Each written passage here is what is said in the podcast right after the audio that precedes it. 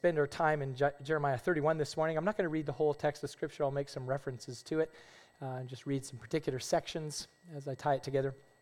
Before I get into it, let me uh, lead us in a prayer and we'll ask for the Lord's help in this time.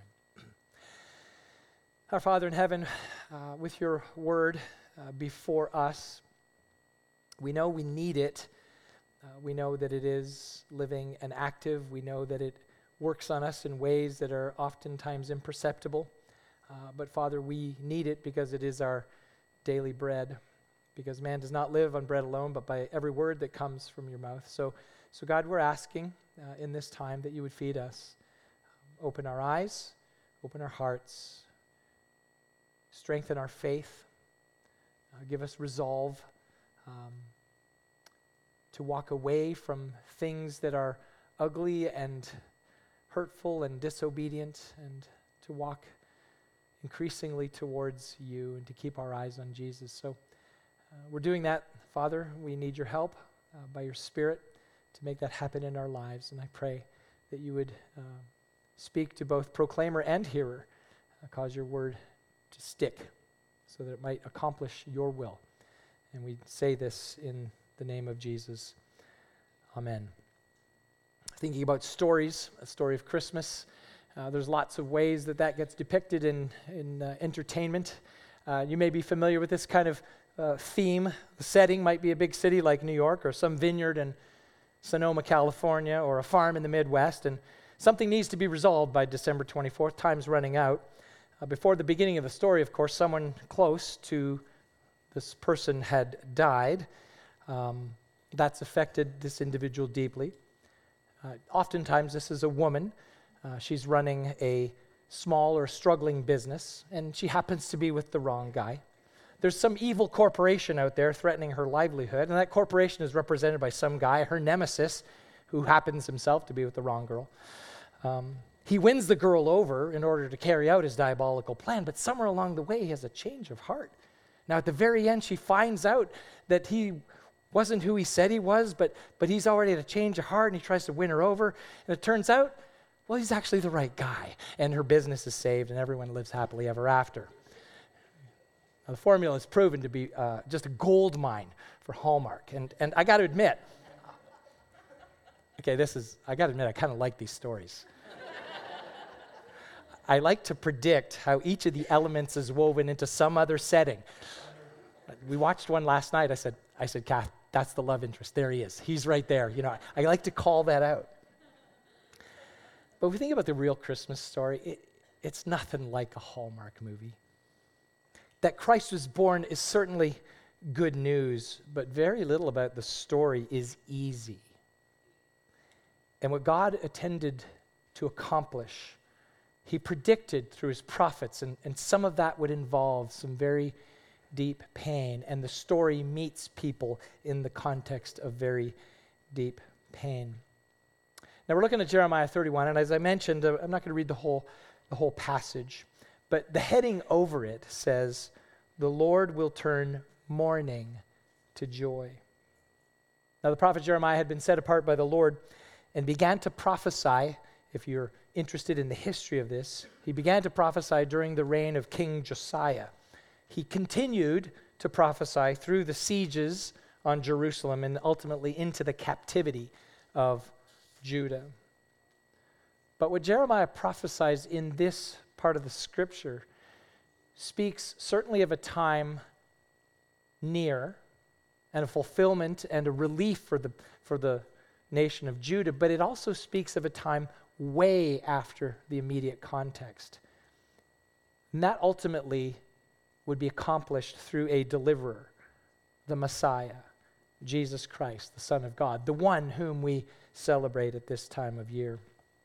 So, as we're looking at Jeremiah 31, I want to point you uh, to verses 1 through 14. And this section really deals with God gathering his people. That's the first thing that we see here, that God gathers his people. Uh, we love it here. My family and I, uh, we moved here some 19 plus years ago.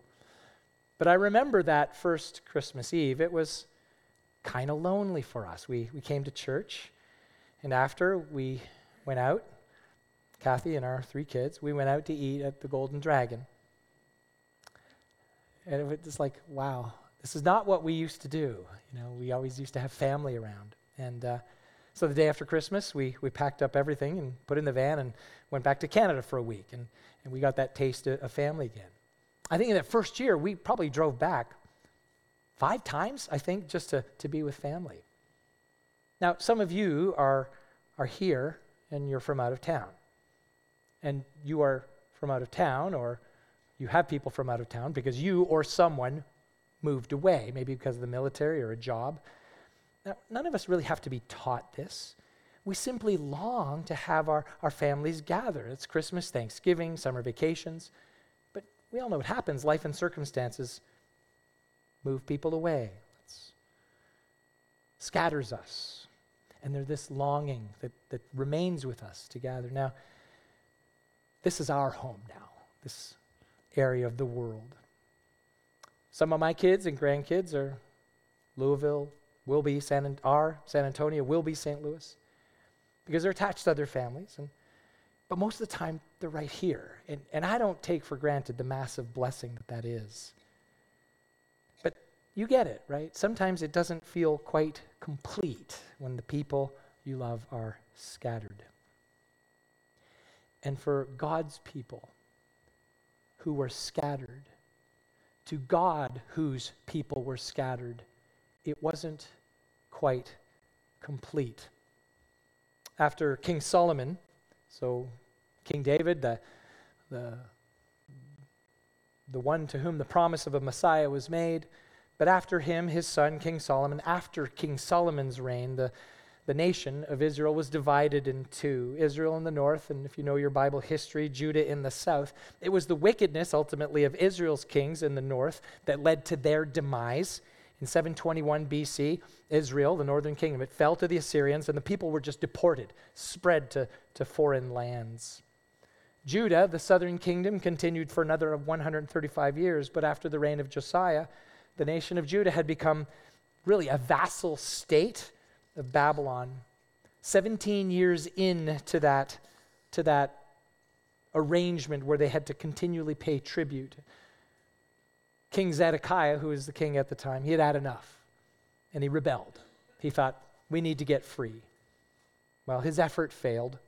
In 586 BC, Jerusalem fell to the Chaldeans.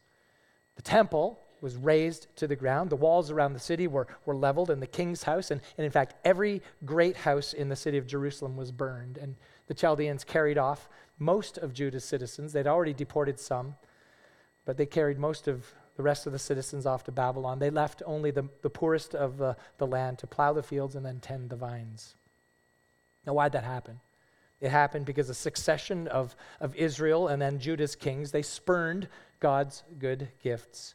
They despised his word and they, they turned to dead idols. It was the very thing that God warned them about through Moses. Back in Leviticus, you shall therefore, the Lord says to the Israelites, you shall therefore keep all my statutes and all my rules and do them, that the land where I'm bringing you to live may not vomit you out. When the Israelites brought into the land the idols and their immorality, the land that the Lord had set apart, it was like a sickening virus that caused the land to vomit them out. Their sin became repulsive to the Lord and to the land that He had given them. So you might ask, how does Jeremiah 31 connect to the incarnation of the Son of God?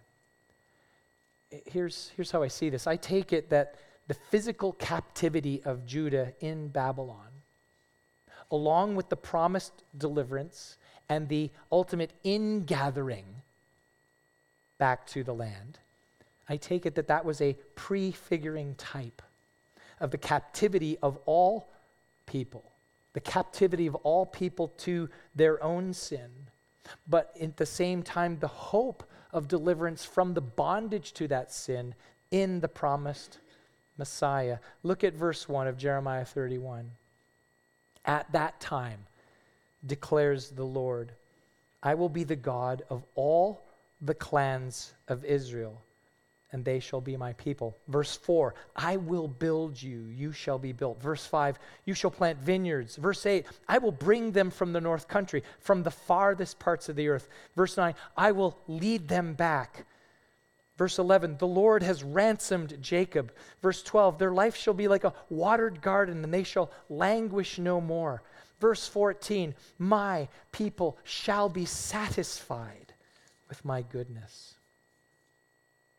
Now I want to take you back. Look at verse 1. I want you to note something here that the promise is not just for Judah. I will be the God of all the clans of Israel.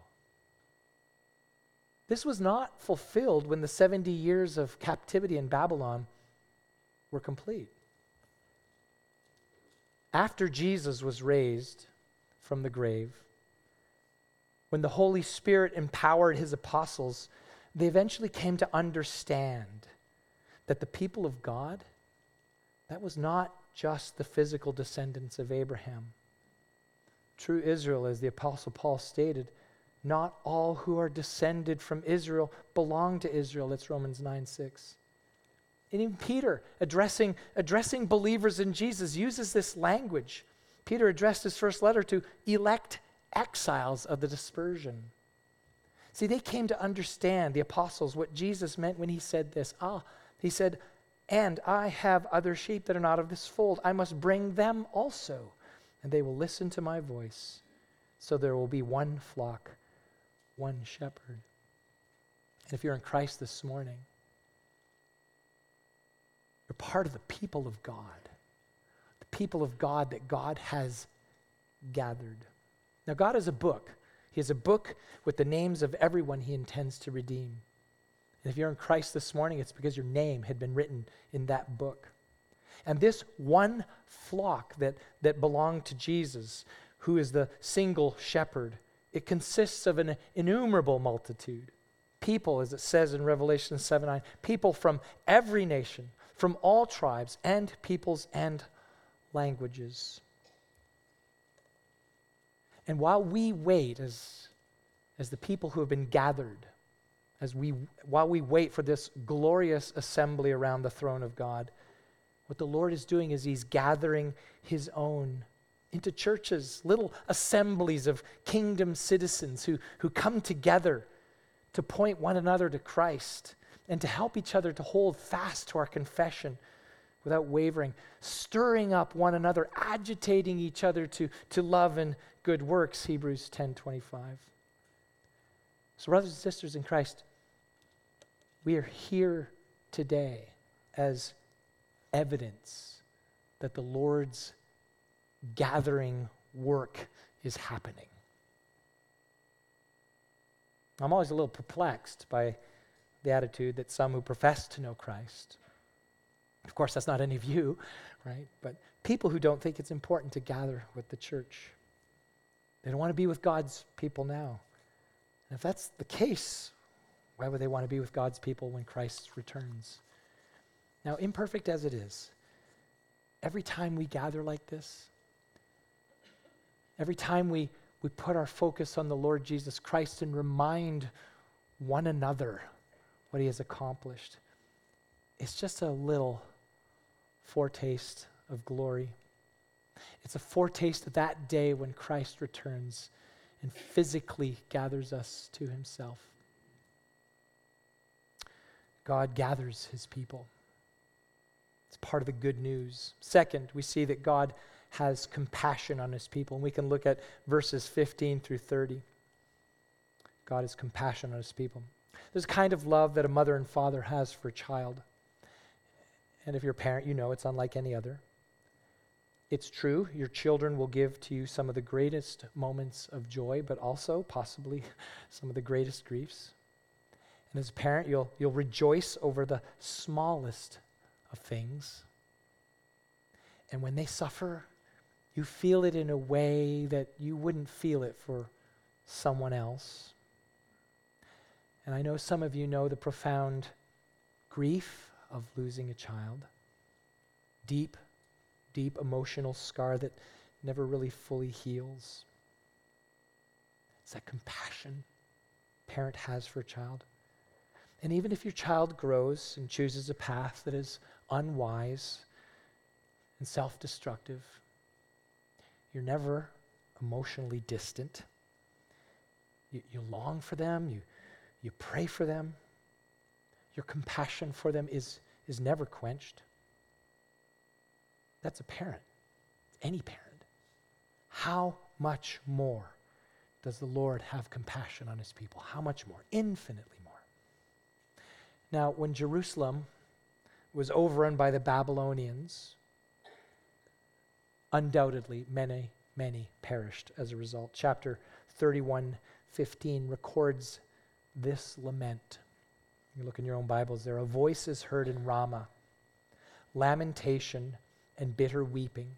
Rachel is weeping for her children. She refuses to be comforted for her children because they are no more. Rachel representing the, the mother of, of the, the Israelites. All those who have lost loved ones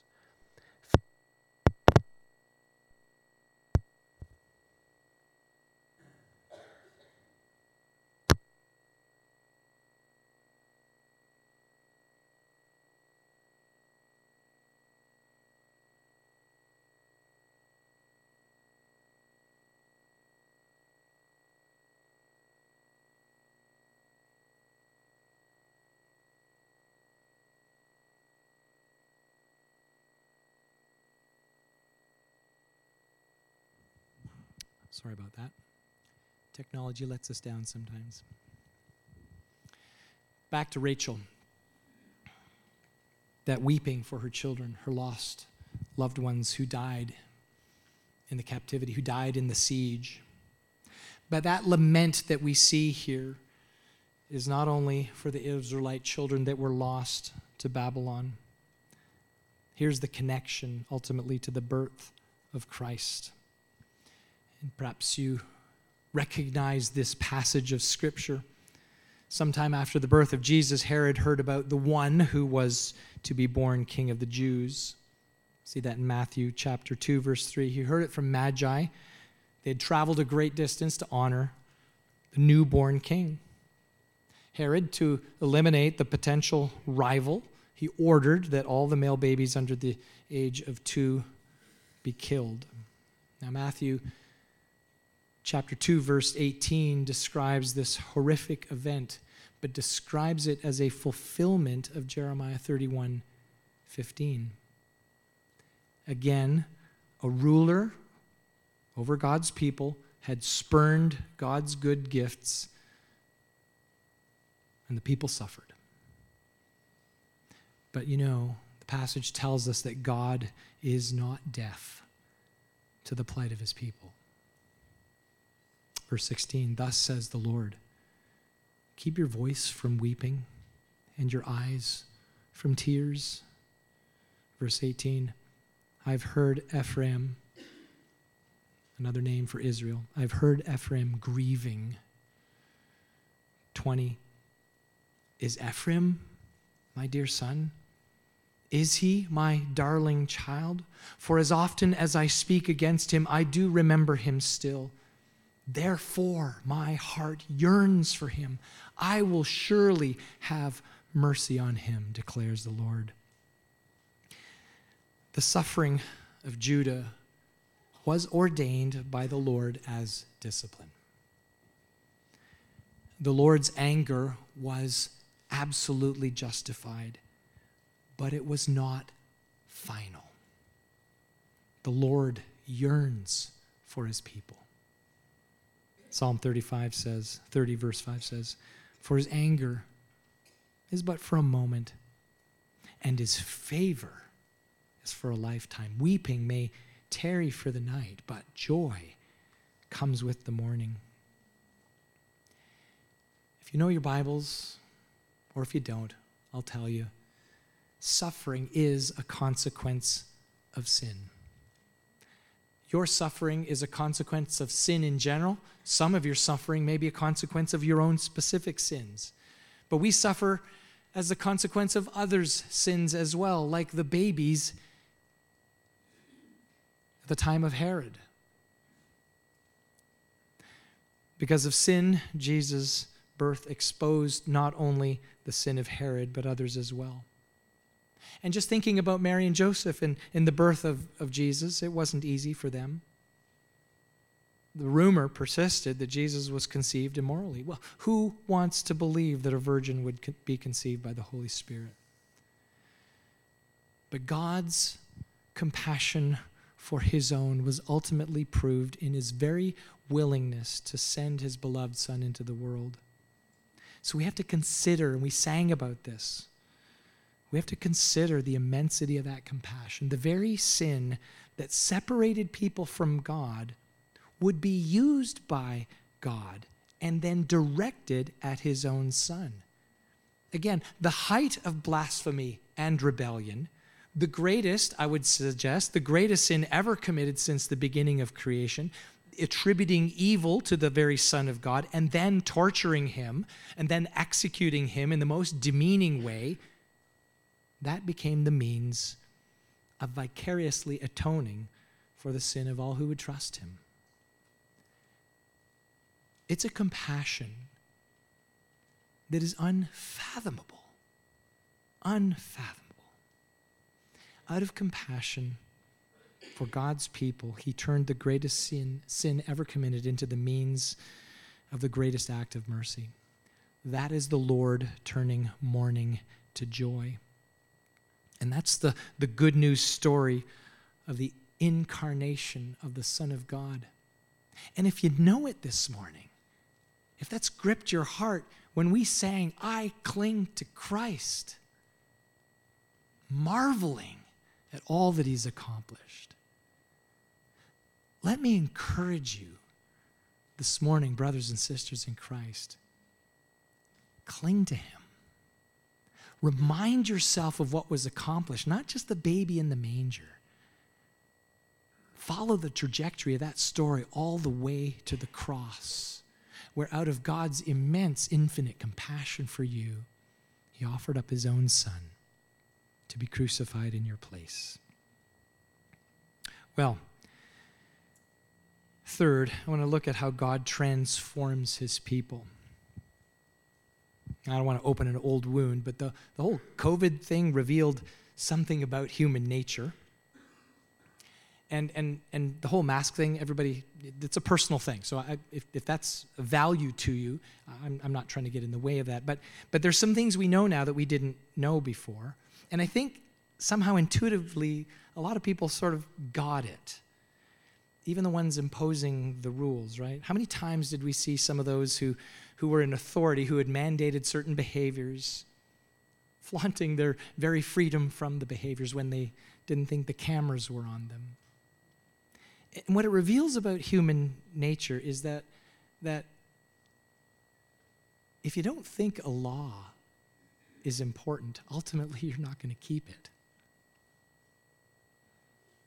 If you don't think a law is helpful, it won't make any difference to you if it's on the books.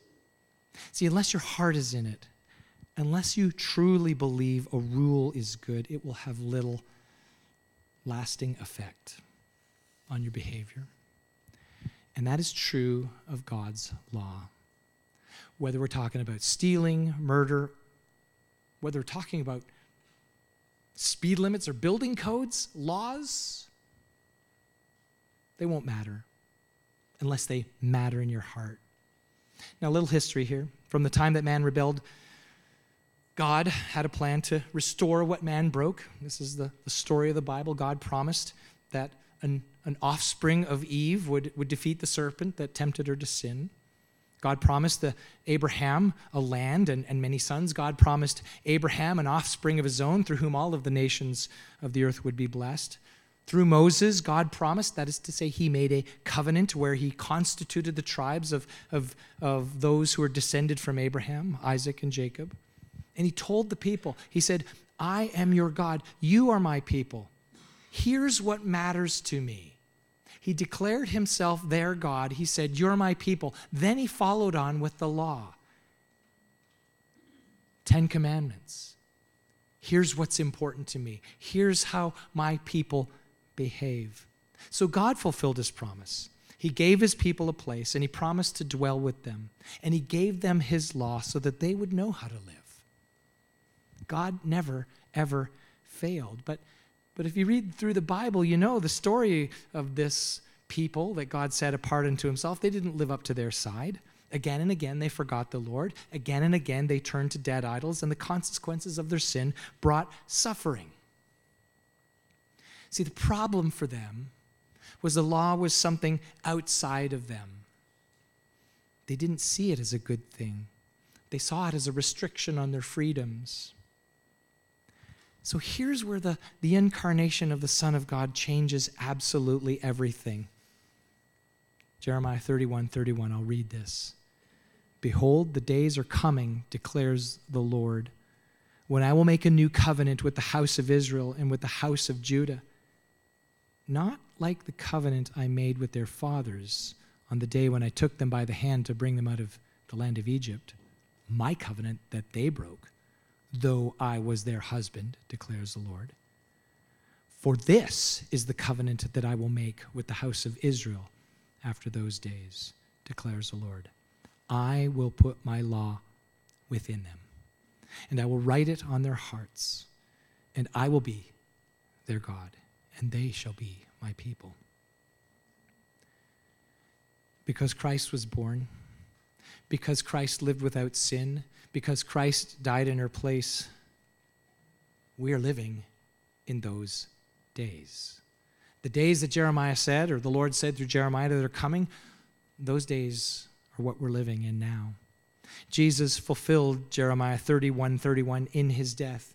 In anticipating his cross, Jesus said this to his disciples. If you remember the upper room, he said, The cup that is poured out for you is the new covenant in my blood. That cup representing his own blood, it would be poured out. And what that did, that superseded it, it replaced it, it completed really what was anticipated in the old covenant when the Israelites would have to constantly bring those animal sacrifices for sin. And because Christ secured permanent forgiveness, we now have a permanent helper, an ever present power through the Holy Spirit. Jesus said this in John 15. He said, If you love me, you will keep my commandments. And I will ask the Father, and he will give you another helper to be with you forever, even the Spirit of truth, whom the world cannot receive, because it neither sees him nor knows him. You know him, for he dwells with you and will be in you. Faith in Christ is love. Faith in Christ is love for Him. And that love will ultimately show in our obedience to God's commands. But we got to know this. We don't muster that love for Jesus by our own will. We don't muster it by our own effort. We don't just set our minds to it and say, I got to love Jesus. All of that credit goes to the Holy Spirit the Holy Spirit who now indwells everyone who truly believes in the Son of God. Paul says in Romans 5 5, God's love has been poured into our hearts through the Holy Spirit who has been given to us. Because of Christ, if you've looked to the cross in faith, understanding that there the Son of God bore your sin, If that's you, this is what the Bible says about you. If anyone is in Christ, he is a new creation. The old has passed away, behold, the new has come. And so, because you're now a new creation in Christ, the Holy Spirit moves you, motivates you, empowers you to, to seek to put away the evil that remains in you and bear fruit fruit of, of obedience, the outworking of God's love and it happens because you are in, in, in an eternally dependent relationship with the Son of God. This is why Jesus said to his disciples this glorious passage that for me was uh, remarkably helpful in my Christian life. Jesus said this in John 15, 4 and 5 Abide in me, and I in you. As the branch cannot bear fruit by itself unless it abides in the vine, neither can you unless you abide in me. I am the vine, you are the branches. Whoever abides in me and I in him, he it is that bears much fruit. That fruit is obedience. For apart from me, Jesus says, you can do nothing. Now, that might sound like bad news to some people. Apart from Christ, you can do nothing. But in Christ, everything that God calls you to do is possible. And that's why we're here this morning. We're, we're pointing each other to Jesus. We're reminding one another what he accomplished at the cross. Apart from Christ, you can do nothing, but in Christ, you can do all things. That's a transformed heart. Your motivation to obey is not something you muster on your own. Your motivation to delight and to sing and to look at the Bible, that's not something you muster on your own. Yeah, there are times that we wander and we, we forget and we, we maybe develop some bad habits, but something in us, and that's the Holy Spirit says, Come back, come back, cling to Jesus. The transformed heart makes God's law delightful. Jeremiah said, the Lord said through Jeremiah, a new covenant. I'll write my law on their hearts so that when we see God's word, we say, that, that's glorious. And if it convicts us, we say, that's good. And when it does convict us, we confess. And we have the promise of Scripture that if you confess your sins, that God is faithful and just. And He is just because Christ has already been crucified. And He will cleanse you from all unrighteousness as He forgives those sins.